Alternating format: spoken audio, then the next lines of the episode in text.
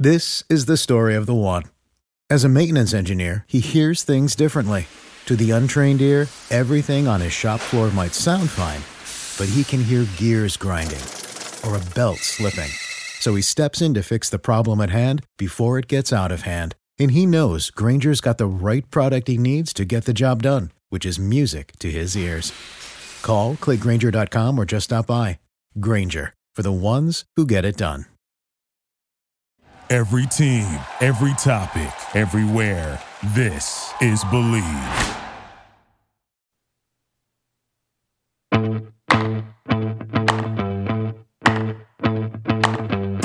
What is happening, gang? We are live on the Inside Football Podcast with Bill Polian, and in today's episode, we're switching it up a little bit. So, the last couple weeks, we've been looking at players who Bill was involved with who are actually in the Hall of Fame.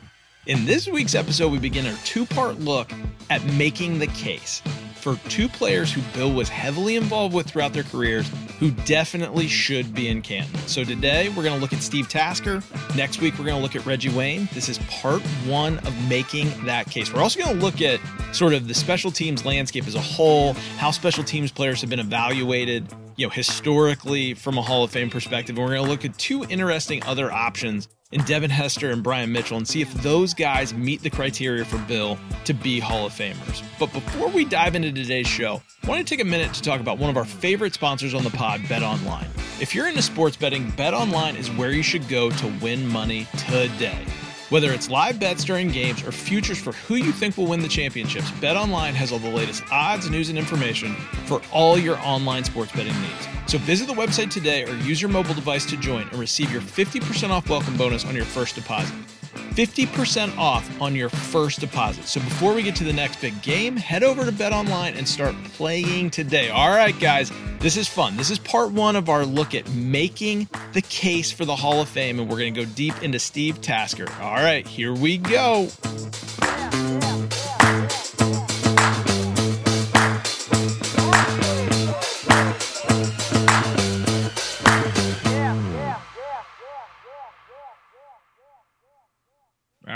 We are live on the Inside Football Podcast with Bill Polian. Rick has got a collared shirt on. His hair is combed. It's 10:30 in the morning. Something must be unusual. How are we doing today, guys?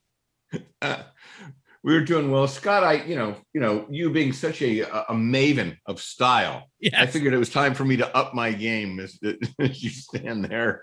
You know, Scott doesn't have to worry about combing his hair. There's no collar anywhere near his shirt anywhere in the room. But okay, go ahead. T- totally good. I, I might have slept in this shirt. So I don't know if you've heard, but apparently former NBA player Lamar Odom may be returning to professional basketball soon in Spain. I was reading a press release about how he started taking a pH balancing alkaline supplement called Balance 7, and that's what helped him bounce back from his hospitalization in 2015. He even said, "I have enormous amount of energy, which is good for me. It's important when working out. I always need energy to level up." Couldn't agree more with Lamar, and after watching him fight in that boxing match against Aaron Carter in July, I think it's safe to say Balance 7 is working for him. Cool thing is, we've got a promotion running with Balance 7 right now where if you go to their website, balance7.com, and use the code BLEAV, B L E A V, at checkout, you'll receive a free four ounce bottle of My Smooth Skin with any purchase of Balance 7 products. That product retails for $13.99, so I'd say it's worth it. Again, head to balance7.com and use the code BLEAV, B L E A V, at checkout to get in on the promotion. I know you will. If it worked for him, it can work for you too. All right. Well, today we we shift a little bit. So the last few weeks we've looked at obviously some of the Hall of Fame careers Bill has been a part of. Now we're going to begin to make the case, and so we're going to look at two particular players in the next two weeks: Steve Tasker and Reggie Wayne. And we're going to begin this week with Steve Tasker. But before we dive into Tasker, we've got to kind of set the stage and the environment for special teams in the NFL and how special teams players are viewed from a Hall of Fame standpoint. So without further ado, Rick, dive us in.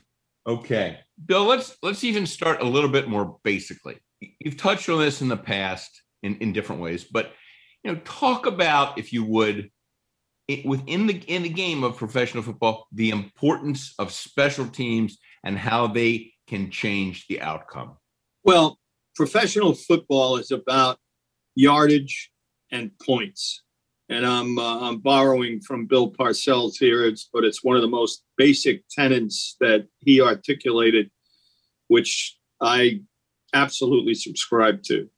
And I don't want to get into a metric argument because I'm the least qualified person to deal with math, and I hate it to begin with. So uh, the the uh, the general it, it, what what is believed and what is true, what we know as football people are, are, are true, is that you know, yardage accumulated, field position, if you will, which is an old school term, directly affects scoring. So basically, seven to ten yards, depending upon it. Now it's it's it's closer to ten because of the uh, because of the nature of the passing game. Basically equals one point.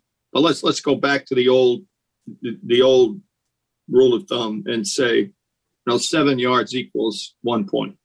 Starting field position without question, no matter what metric, no matter what equation you use, starting field position leads to scores.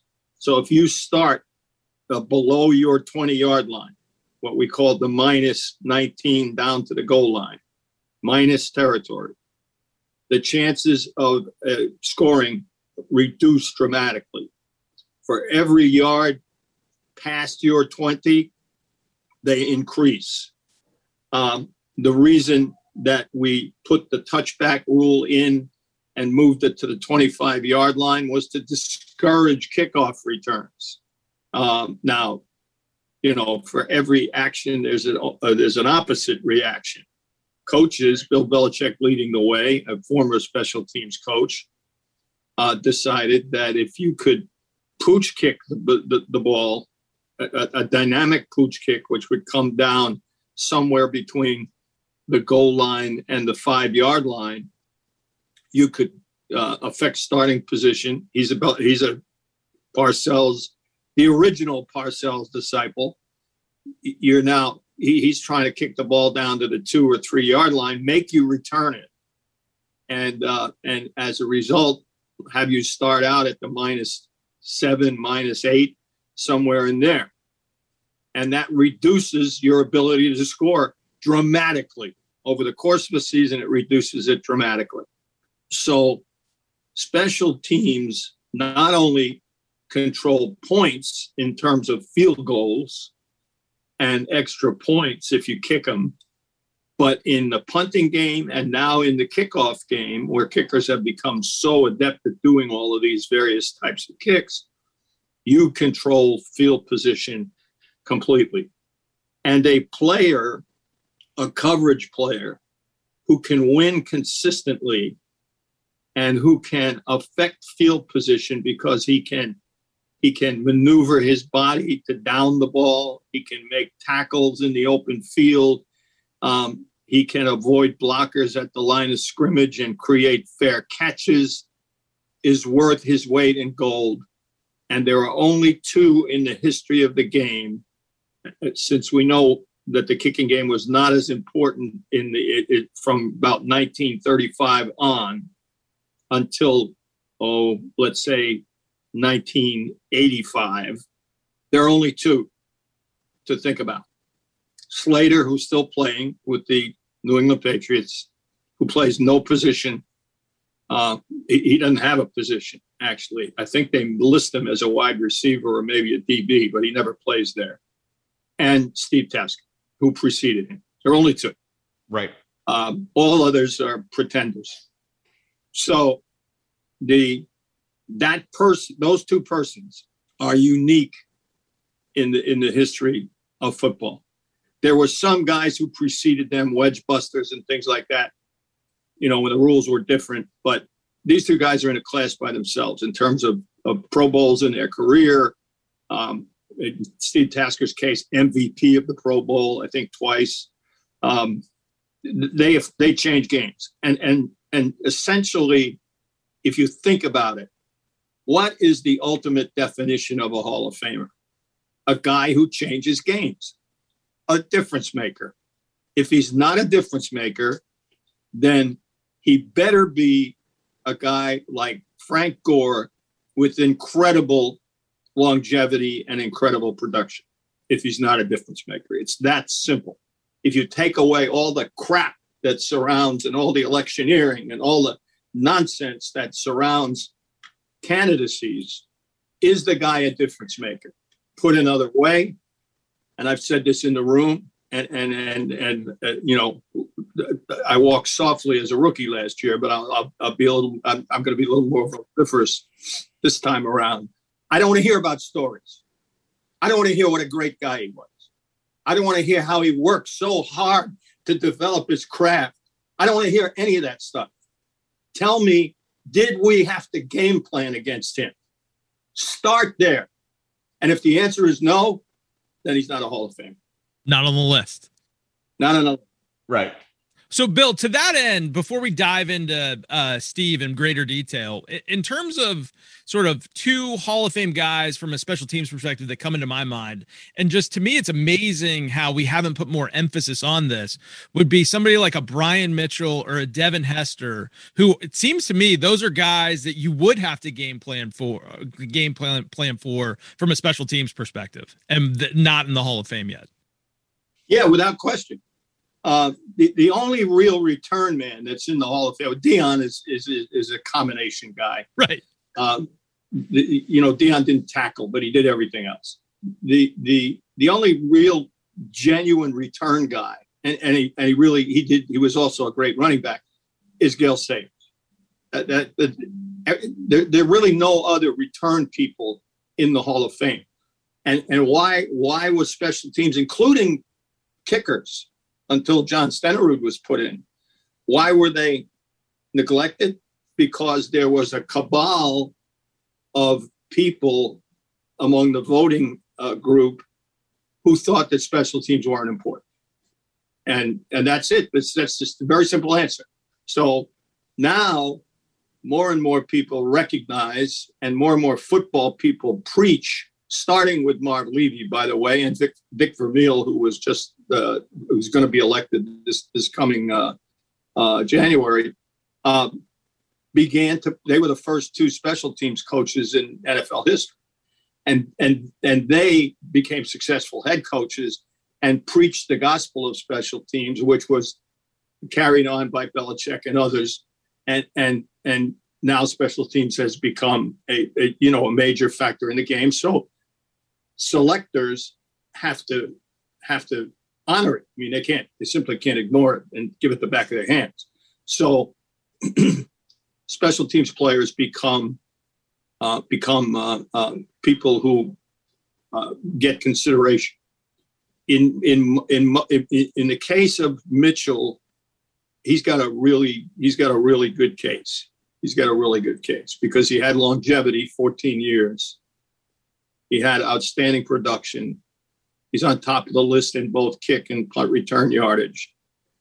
His his non-return yardage is negligible. It wouldn't qualify him under any circumstances. Uh, we'd have to look at Sproles in relation to Mitchell, but Sproles is more. Sproles is a little like Gale. You know, he's a mini version of Gale Sayers. He's, right. you know, yeah, longevity. Gale didn't have longevity, but he's had longevity. He's got ball handling skills. You know, he's runner, receiver, returner. He's a different cat. But Hester and Mitchell will be looked upon as strictly returners, and uh, and I would give no credence and shout down, um, you, you, know what, three thousand and some yards that were gains from scrimmage. That that's not that doesn't qualify him. Mean, wouldn't even talk about him under those circumstances. So throw it out. There's no added value there.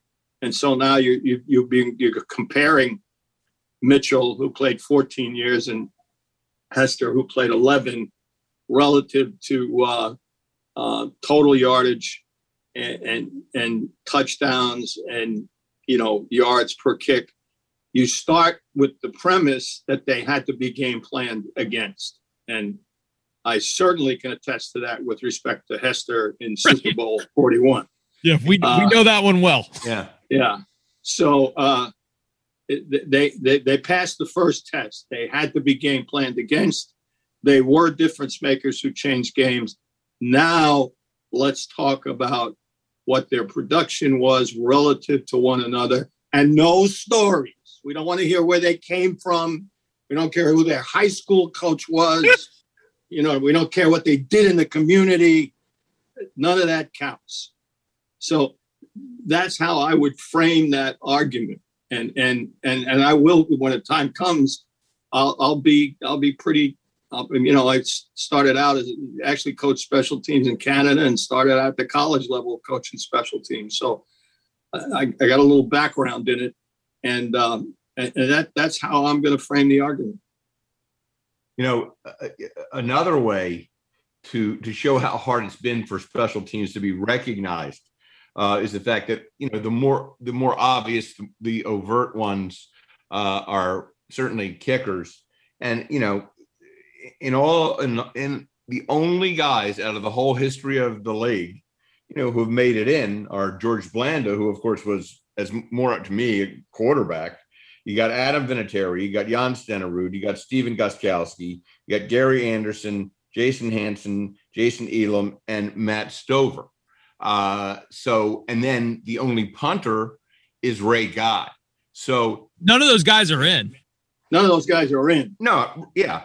What about the guys who it's obvious, Bill, with kick with kicking and and punting and so on and so forth? Well, you got you got you got Jan, who had an, a long career and held all the records for a period of time. You got his ex, his Morten, who held all the records, surpassed all of Jan's records. And now you'll have Vinny, who has surpassed all of uh, uh, Morten's records. So the leading kicker of all time at the time he's eligible likely will get in. Right.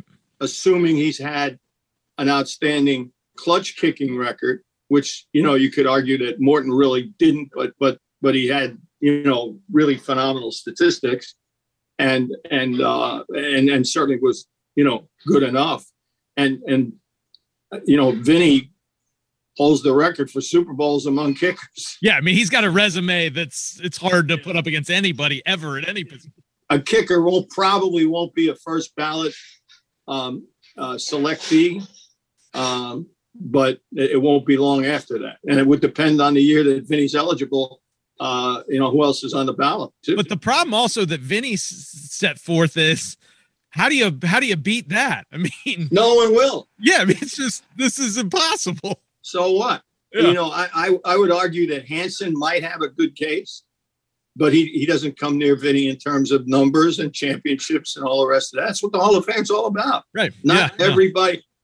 Yeah. Peter King once said, and it, it, it sounds it sounds condescending, but I know he didn't mean it that way a Hall of Fame is not the Hall of the good; it's the Hall of the great. And, and there were a lot of good kickers. Baltimore's guy, when he's finished, yeah, will have a case, but there ain't a lot of Super Bowls there. And and you know where will he be relative to Vinny when when it's all said and done? I don't know. There's no one else to challenge it. Gostkowski doesn't. He's got Super Bowls, but but not not the neither the longevity nor the numbers. And uh, and so you know, Vinny's for the time being, or maybe for the foreseeable future, Vinny's the only one. And that's probably the way it should be.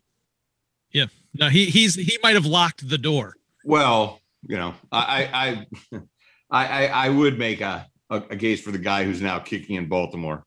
Uh, well, we'll I mean, see. He's still playing. He's still playing. Got a ways to go.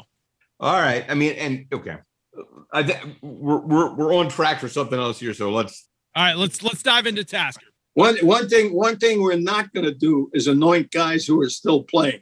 Right. Let's leave that. Let's leave that to the broadcasters. Okay. Let's let that go. okay. We'll leave that to uh, the uh, the sound machine that's out there. All right. Um, okay. So not now. What I'm going to say now is a little bit of a story, Bill, but it's just his background. Okay. So Stephen J. Tasker was born on April 10th, 1962 he was, you know, initially overlooked when it came to his college days by all the big boys. So he began his football career at Dodge City Community College. After two years, he transferred to Northwestern. And here's the kind of athlete he was.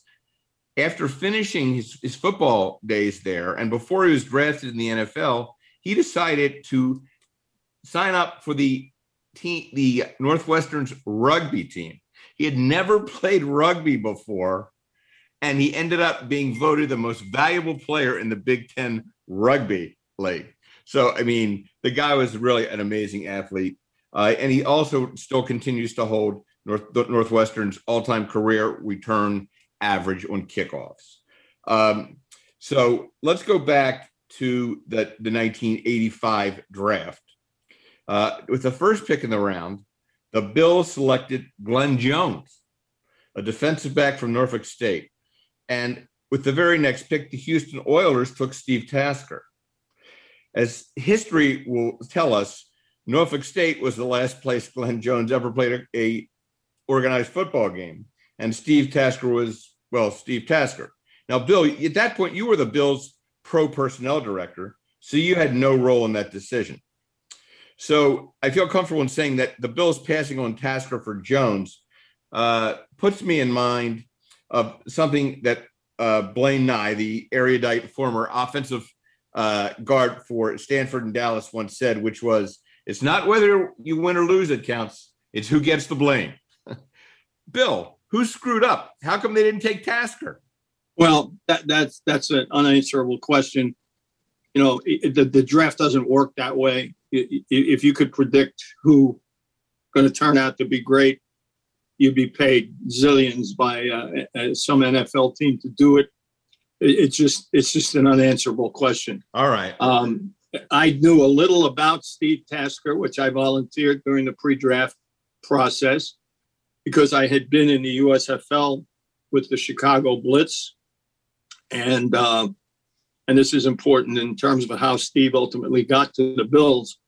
Uh, Northwestern was one of our um, protected schools, meaning that any player from Northwestern was automatically our property. So myself, John Butler, who was the uh, Blitz assistant personnel director, and later I was GM and John was the personnel director. And Marv Levy, the head coach for whom we both worked, um, knew a lot about Steve Tasker because we knew a lot about the Northwestern players. And we talked to Denny Green, who was then the coach. We'd seen him play, etc. Um, and he was five. Uh, I'm being charitable here. 5'10", 185. Um, so not a guy that, you know, would jump at you with height, weight. He did have speed. There's no question about that. He ran fast and and he had really great quickness and was a great collegiate player, but not somebody that, you know, in those days, uh, particularly if if a personnel department didn't value special teams, uh, you, and and there were no slot receivers, uh, you would say to yourself, you know, where, where's this guy play? You know, what does he do for us? Um, that Matt Slater question. Yeah. At, a later time in, in, in, in Steve and, and our careers, Marv Levy and I thought differently. So it turned out differently. But at that time, no, it was not a guy that you'd give heavy consideration to. Mm-hmm. So he ends up uh, spending uh, the, the, that 85 season uh, there uh, at Houston, and they cut him before the tenth game uh, of the '86 season. And you're the, you are the GM of the Bills at this point, and that's when you took him. Given everything you knew at that point, in your mind, were you? And he played really no wide receiver while he was in Houston. Um, had you already made the decision that this was somebody in your mind who could help on special teams and was worthy of a a roster slot there, or did the was it still sort of a special teams uh, general offensive player kind of thing? No, no. Um, we we had a, a, very specific role in mind for him, and and here's the background of it. Um, Marv, of course, had studied him closely when he was um, when we were all with the Blitz, so we knew Steve well. Uh, he was a player we really liked we would have um, had the league, had the USFL gone forward, it's likely that he would have signed with the Blitz, thanks to our former president it went under. But uh, um, and went dark, and then subsequently went under. So there was no place for him to sign, but he would have signed with the Blitz without question. Probably been the first guy they'd sign. So um, we, the three of us, John Butler, Bill Polian, and Marv Levy, knew him well and loved him. We were the Bills were getting ready to trade for Pete Metzelaar as a tight end who had been in who was in Seattle. And uh, the week before we were going to consummate the trade, uh, my boss Norm Pollom sent me to see Seattle versus Houston in Seattle in the preseason to make sure that uh, that Pete Metzelaar got through the game healthy before we consummated the trade. He wanted eyes on him to be sure that that he was going to be healthy. In the course of seeing that game, I saw for the first time Steve Tasker do in the National Football League uh, for Houston what he did for us for all those years. So I put a big red line under his name the, uh, on my right. flip card, and um, and put in a report which basically said if he comes on the wire, let's claim him for sure, and and maybe let's think about trading for him. Now Hank Bullough wasn't interested in trading for him, but at some point in time, I thought he was certainly well worth a waiver claim. He also played some receiver in that game and did well. I mean, he, he was quick. He could get open. He had really good hands, all that stuff. So um, I come back. Pete makes it through the game fine. We make the trade. And, um, and now Steve goes on injured reserve during the 86 season.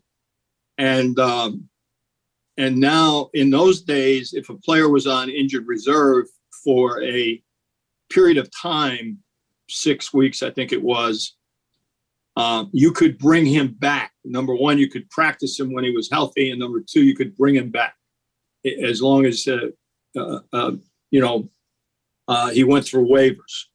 So there was an unwritten rule that said you don't play, claim a guy coming off injured reserve.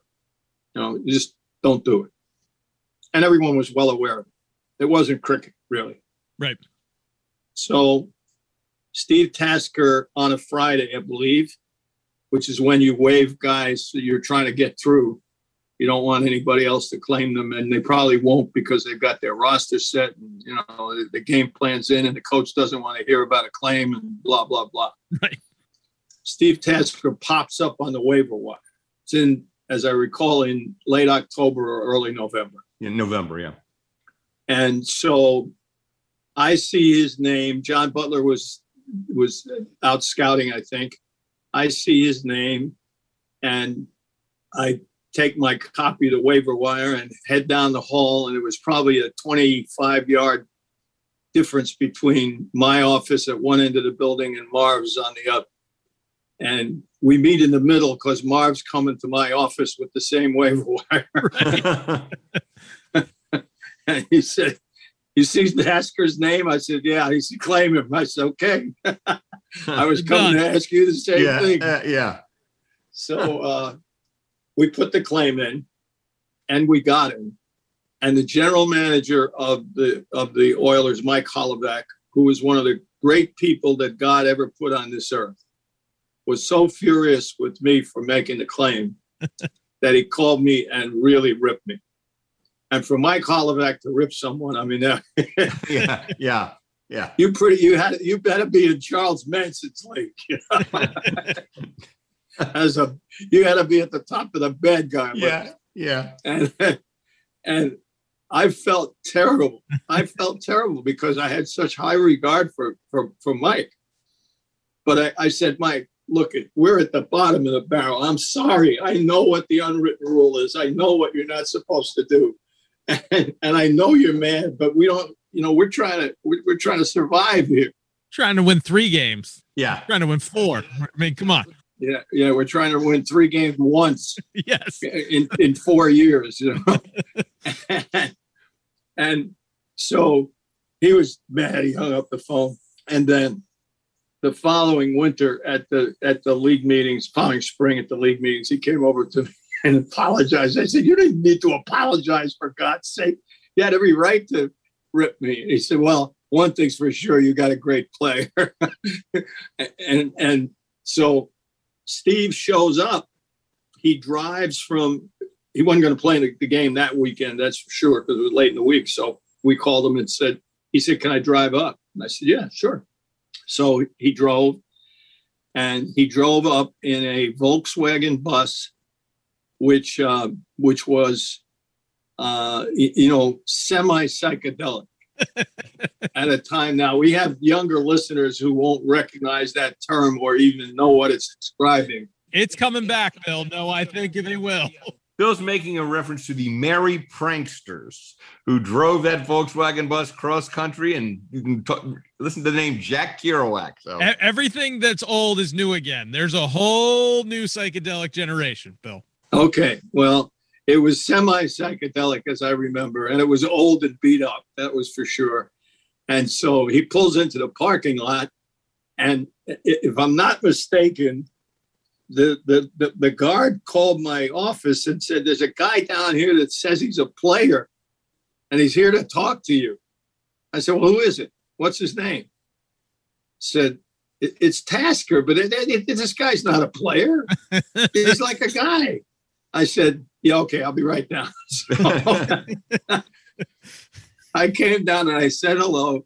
And his wife, Sarah, got out of the car. Now, how many years ago it is? I don't know it's close to it's at 40 at least, I guess. Yeah. Sarah Sarah doesn't doesn't look 35 today. She looked about 14 then. and introduced me to her. Years later, I kidded him about it. I said, Have you ever heard of the Mann Act?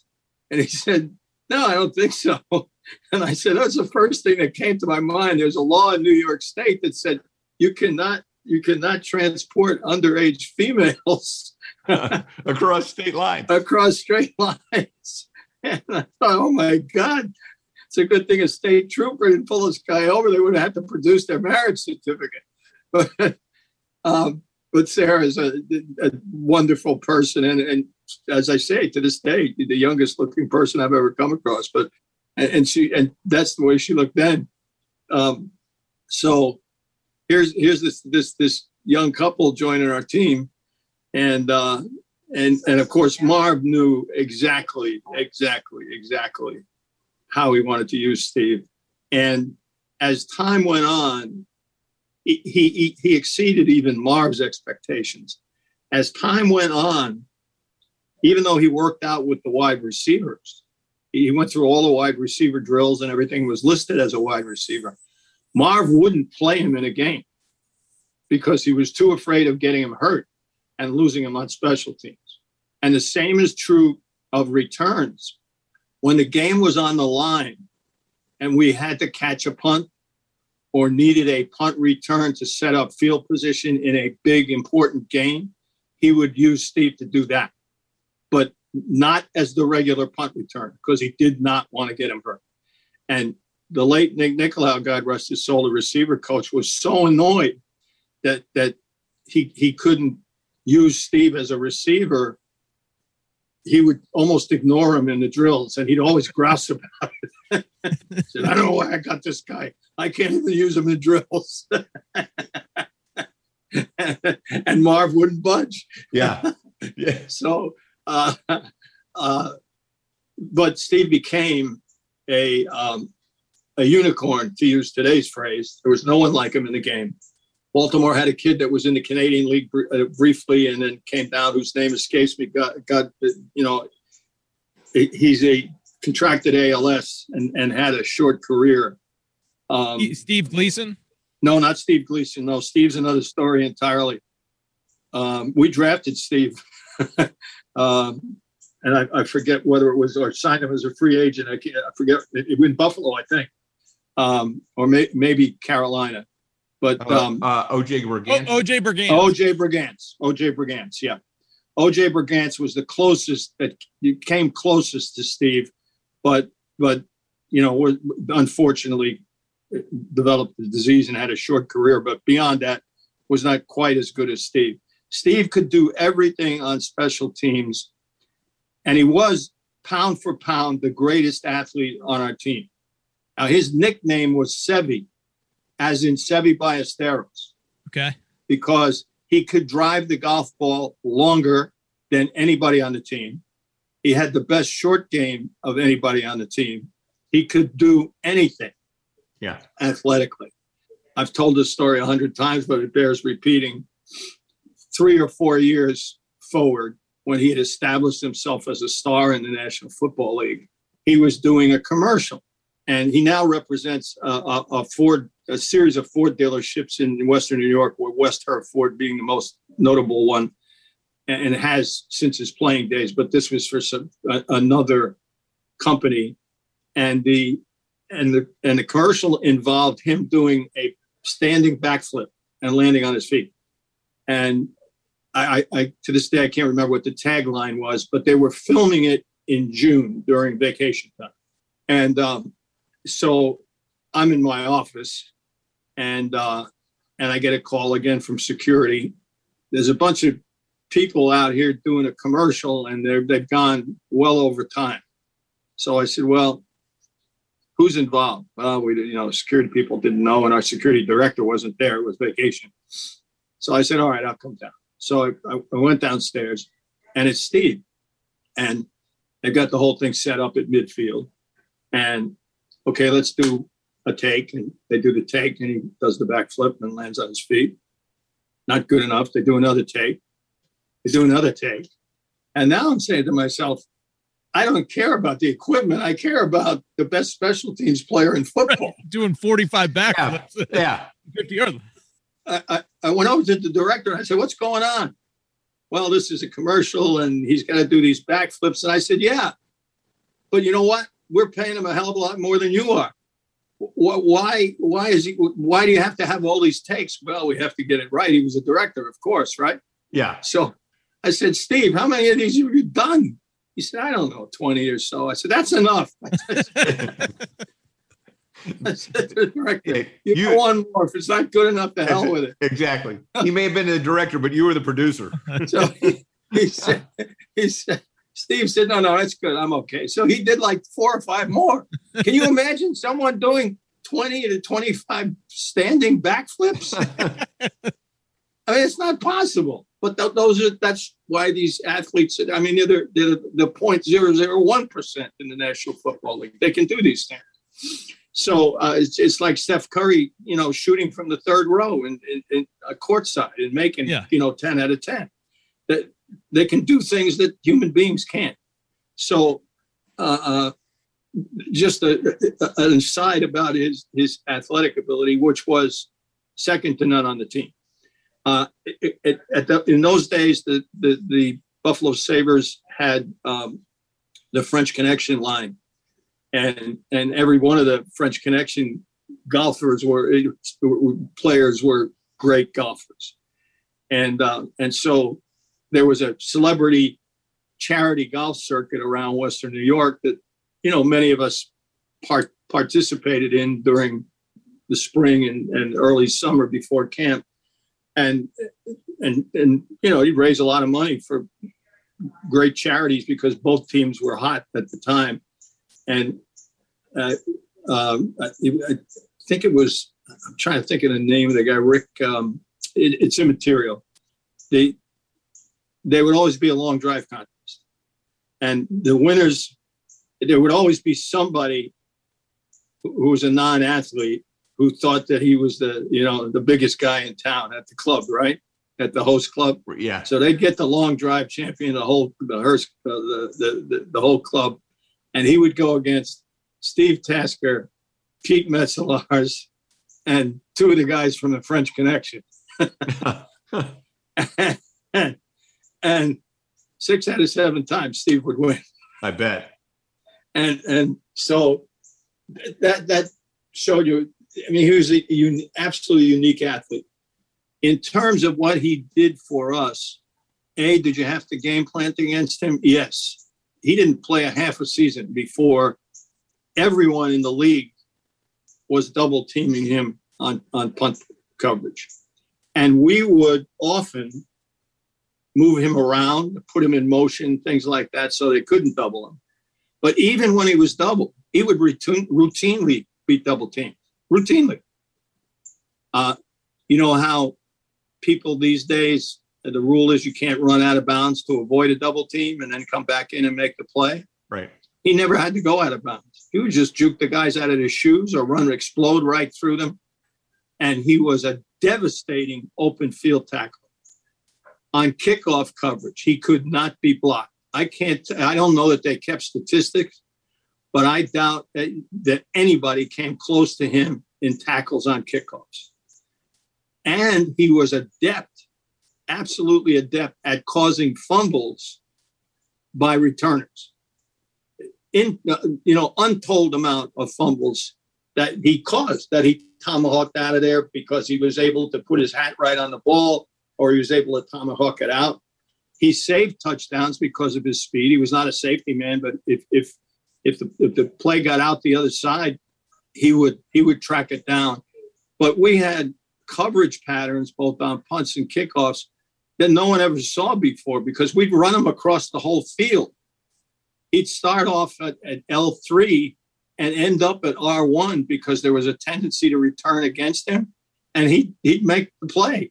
I mean, we'd actually create a hole for him so he could make the play. He changed games.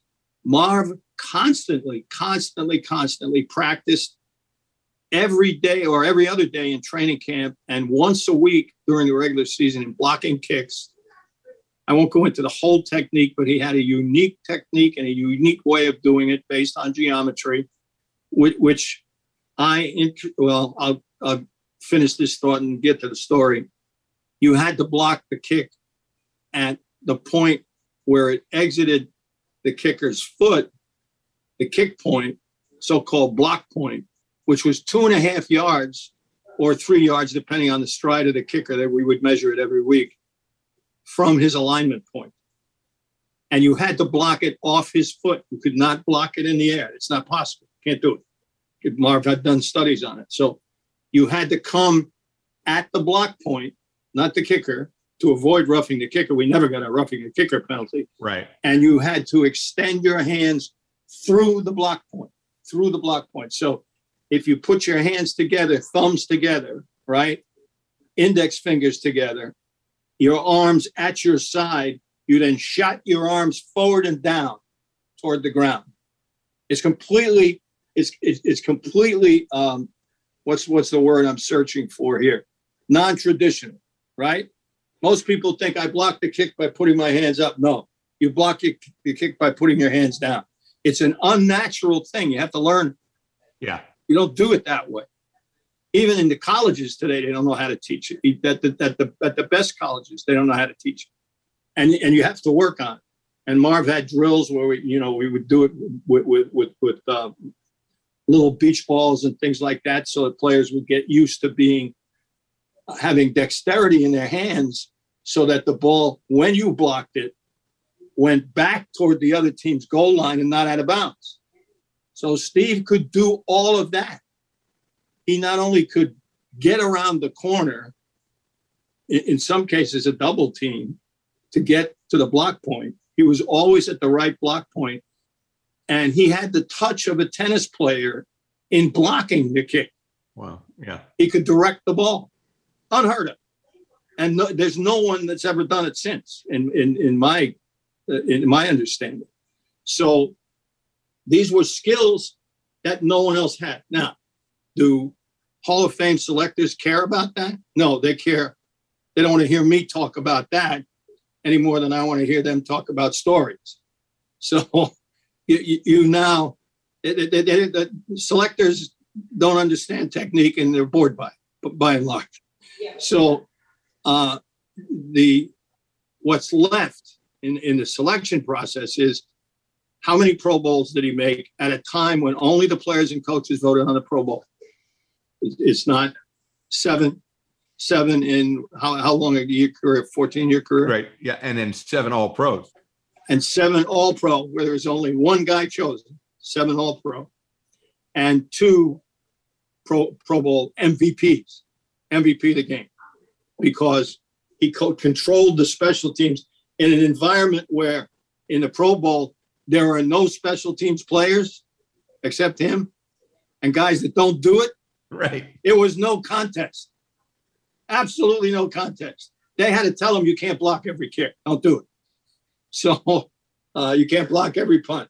So there was no one like him, and there's been no one like him since.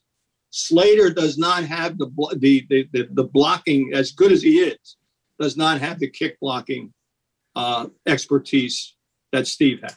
You know, I mean, Bill, you, you know, when you think about it, you know, and I'm and, I'm I'm glad I, I only had to start this, and there were a lot of questions I asked that you answered on your own. But when you think about it, what have you described? Extraordinary athletic ability, extraordinary intelligence, like you said, about understanding the geometry of the game and the angles, a tremendous work ethic where he practiced his craft to be to be better than even what he was just naturally given you know and an ability to do things that basically nobody else could do.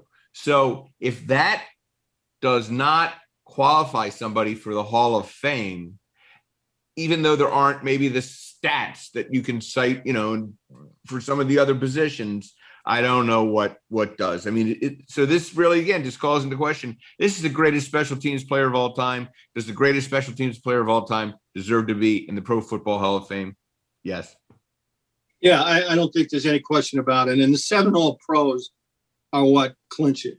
So there's no other argument other than well, he's just a special teams player, and so you have to vote based upon whether you think that's an important part of the game or not and and I would, uh, you know, when the time comes, I think, you know, I've got to make the argument along with Marv and Tony and others that really know the game that this was a guy who changed games. And there were, I wish Al Davis were alive to speak to it because he would often tell me, you know, that Tasker, uh, that Tasker, he drives us nuts.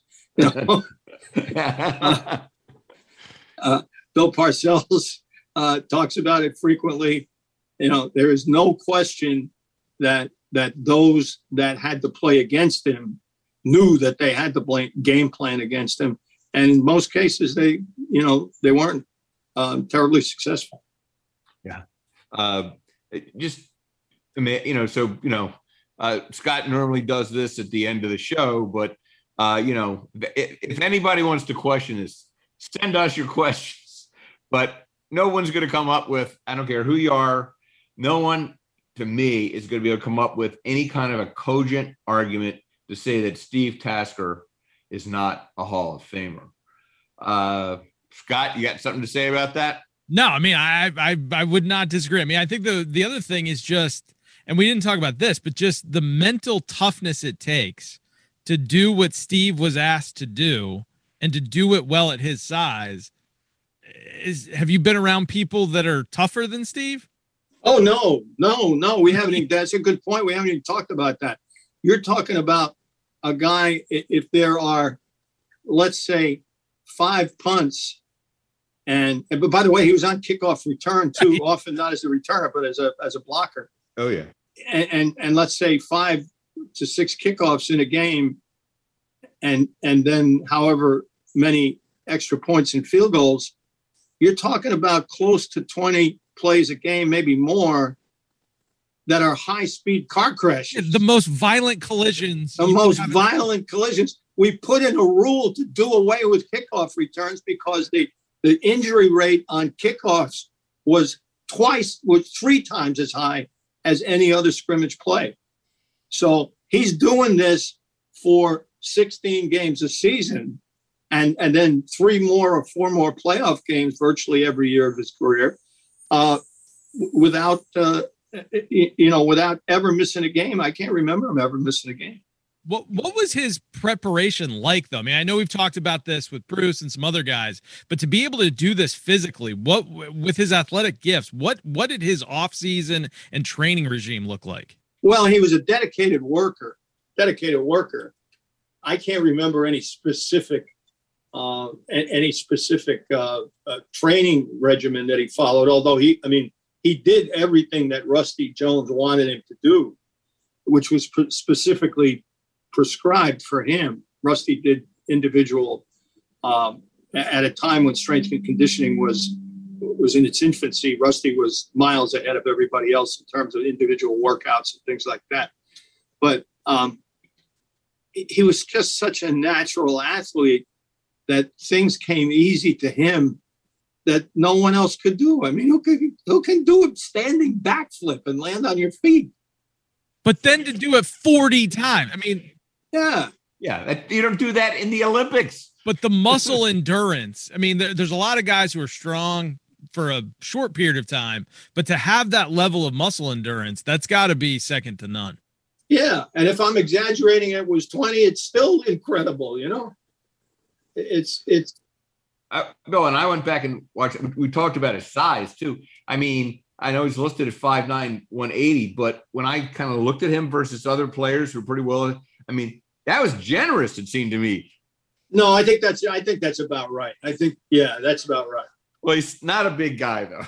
He's no, no, absolutely not. No. So he, and he's putting his body up against a lot bigger guys. Right. So uh and I mean, I think the other thing we didn't touch on is, and I mean, this is something I miss as a fan every week. I mean, Steve was a phenomenal broadcaster. Oh yeah, of course, yeah, absolutely. Who who you know got a kind of a raw deal. Who should still be on Sundays.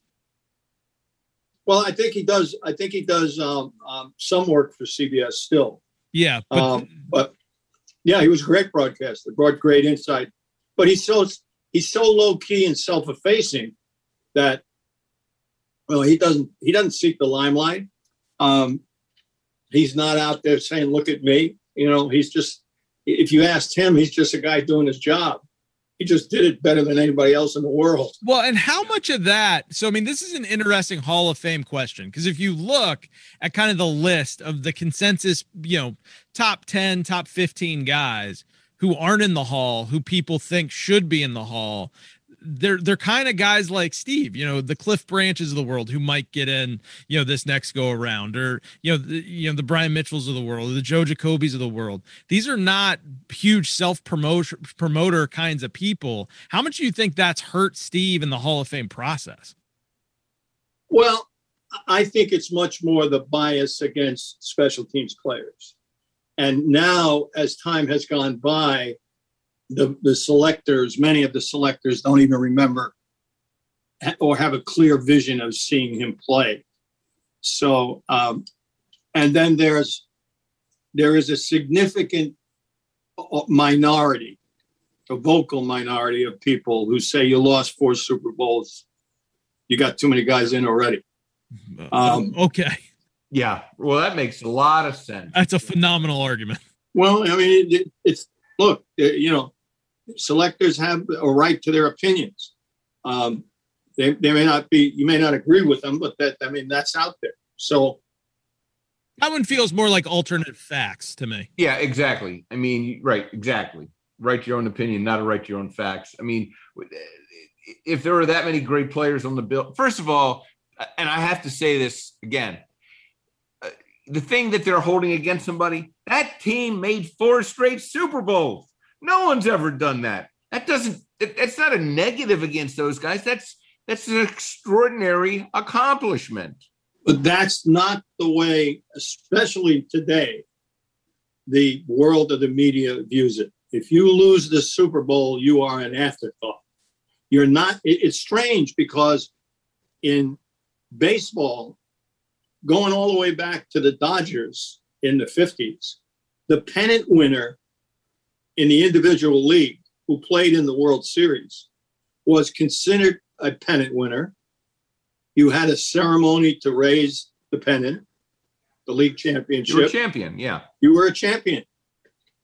And even though you lost the World Series, and I think the Dodgers may have lost seven straight, if I'm correct, before 1955. When they beat, yeah.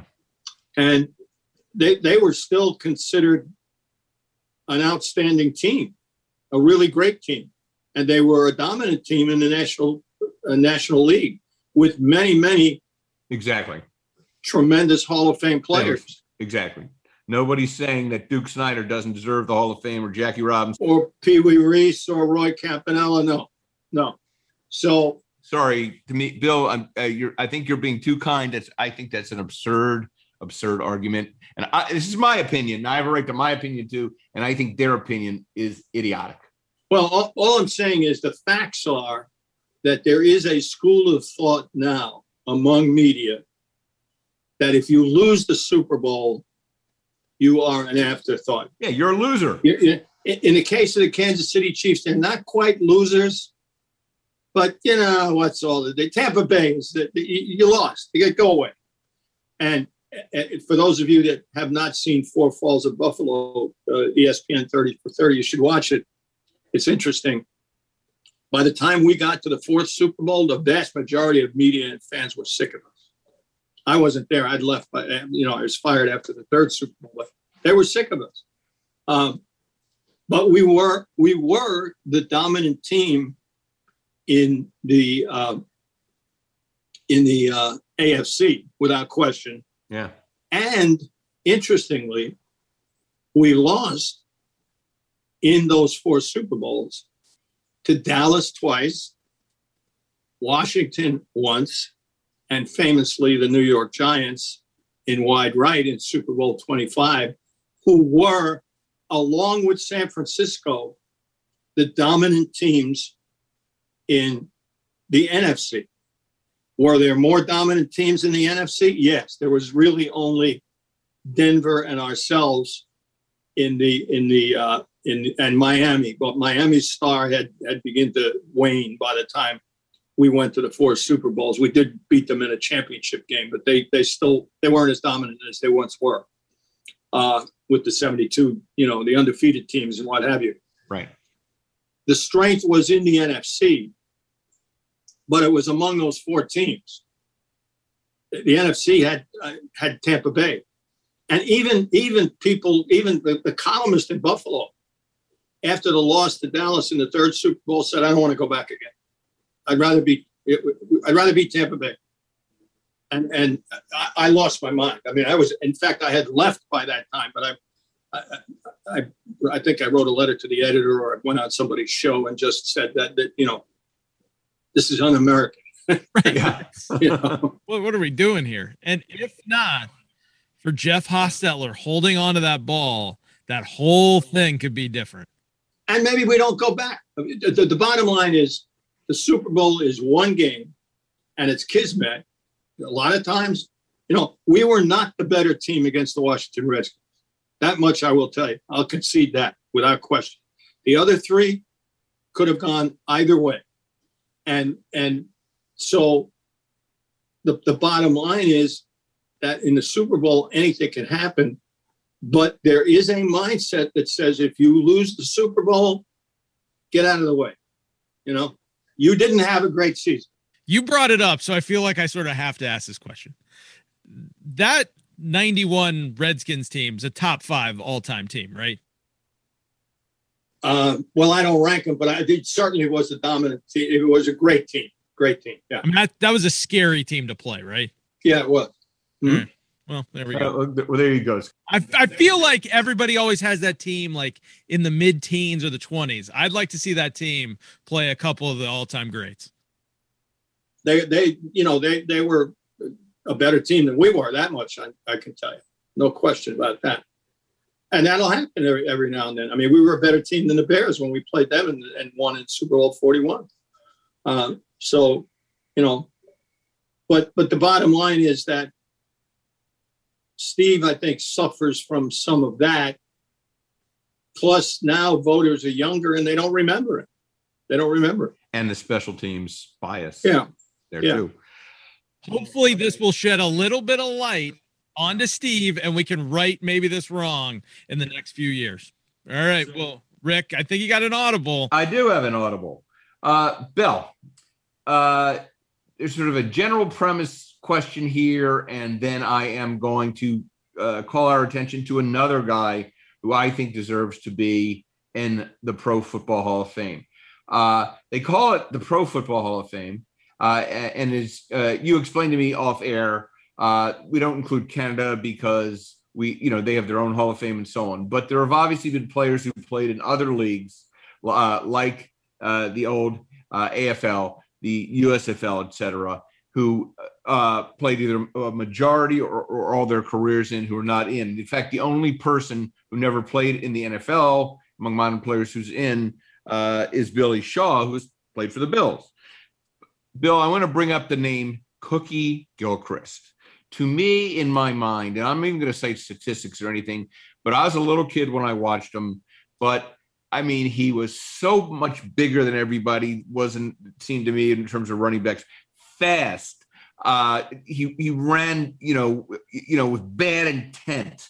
Uh, he, he kicked for them. He uh, both field goals and uh, extra points. I mean, to me, he was a dominant, dominant player. He was a great running back. Does he deserve to be in the Hall of Fame? Well, I don't know that I'd answer. I, I, I don't know that I can say whether he deserves or doesn't deserve to be in. First of all, he was a a, a latter day Marcus Dupree. Came right out of high school and went to the Canadian League and was a force in the Canadian League. Uh, but before that, uh, Paul Brown tried to get him out of high school into the NFL, and the NFL shot him down. Yes, the NFL would not uh, give him any eligibility. So he went to Canada instead and became a force in Canada. And then in 1960, when the AFL was born, uh, the Buffalo Bills signed him. And he became a star in Buffalo for a Buffalo Bills team that won an AFL championship. And and the the tagline was looky looky here comes Cookie. He was a he was a genuine genuine star. Uh, and then uh, in a situation that repeated itself with Joe Cribbs at a later time, um, he asked for a new contract. Uh, I don't know what the particulars were. I never spoke with Mr. Wilson about it. I've spoken with lots of his teammates, including Jack Kemp, who was who believes, like you, that he deserves to be in the Hall of Fame. Believe the late Jack Kemp, um, and um, so he left the Bills and went back to Canada, and and I'm sure he's in the CFL Hall of Fame. Um, but because his career in the AFL was relatively short, uh, as opposed to Billy Shaw, who played a, a long time in, in, the AFL, every year of the AFL, uh, or George Blanda, who played every year of the AFL. It, it, it he's not a consideration. I mean, he's he's kind of a it, people even think about him. He's an afterthought. He was never considered as part of the uh, you know the hundred greatest players of all time, for example. So uh, he's not really on anybody's front burner, and and because the CFL has its own Hall of Fame, which by the way, Marv Levy will be going into this coming December at the Grey Cup in Hamilton. Who thought? Who would have thought that Marv Levy, who won four Grey Cups in in, in Montreal, was not in the Hall of Fame. Right. Who I, I didn't know that. right. I didn't know it either until they called me and said, "Would you please help?" You know, uh, on his candidacy. Um, so, the bottom line is that the CFL has its own Hall of Fame. So unless the player comes in and reestablishes his identity as a as a candidate, a bona fide candidate in the NFL, he, he really doesn't have a chance. Flutie being the, the, perfect example of that. Doug Flutie had a really nice career in the NFL, uh, but not a Hall of Fame career, and and he did have a Hall of Fame career in Canada. So um, that that's just the nature of things. That's the answer. There you go, Rick. That's how the cookie crumbles. If you oh, oh, oh, grown night. there we go. Oh, oh well, that is a bad one to end on. Yeah, Bill, are we are we going to even talk to Scott next week? I don't know. You have another audible that we can that we can escape from that one. I think we we put my uh, many Brian Mitchell uh, questions we get all the time at the front. So uh, Well, let me let me let me end on that so we don't end on that, the worst of all. All right, so here we here here we go. Here we go. So is Brian Mitchell a Hall of Famer? Yay or nay?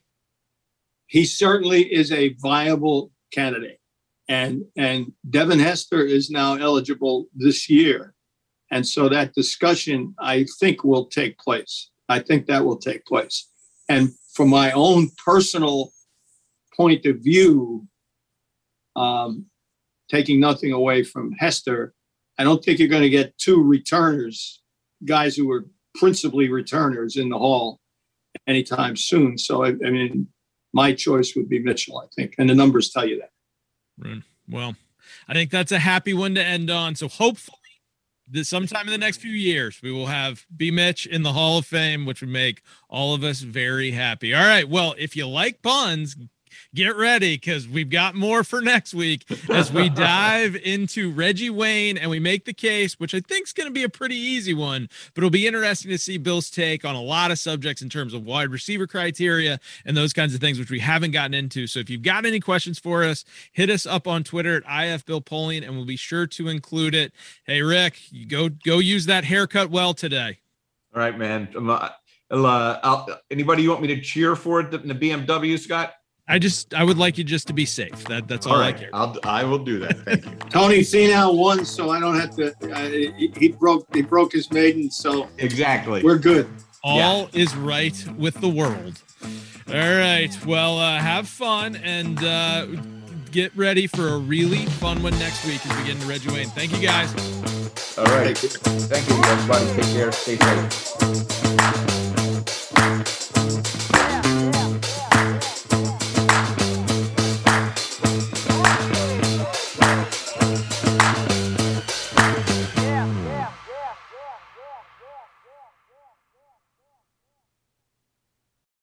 This is the story of the one. As a maintenance engineer, he hears things differently. To the untrained ear, everything on his shop floor might sound fine, but he can hear gears grinding or a belt slipping. So he steps in to fix the problem at hand before it gets out of hand. And he knows Grainger's got the right product he needs to get the job done, which is music to his ears. Call, clickgrainger.com, or just stop by. Granger, for the ones who get it done.